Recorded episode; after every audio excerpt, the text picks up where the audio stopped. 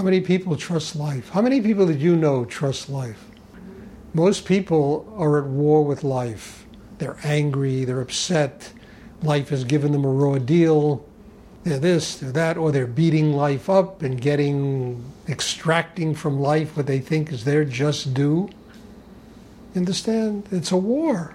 That's why there's so much war in the world, because people are at war with life.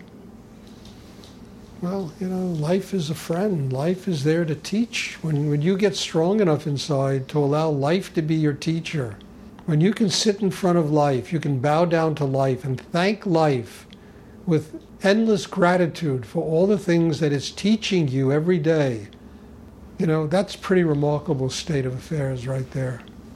How many people are capable of doing that?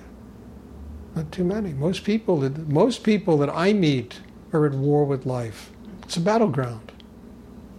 You know, they don't call it that, but that's really what it is. They are punching away. They're going 15 rounds with life.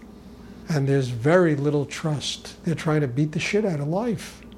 Can't do it. It's a hopeless battle. Ultimately, it wins. You understand? So why not sit in front of it and say, Oh, Master, teach me. Life, you are the guru. You are the greatest guru that exists on this planet in my life. Teach me. I am going to sit here and learn from you. I'm going to bow down and accept what I have to learn from you, both positive and negative, so that I can grow in my life. Wow, you know what kind of strength that takes? You have any idea what kind of strength that takes to do that?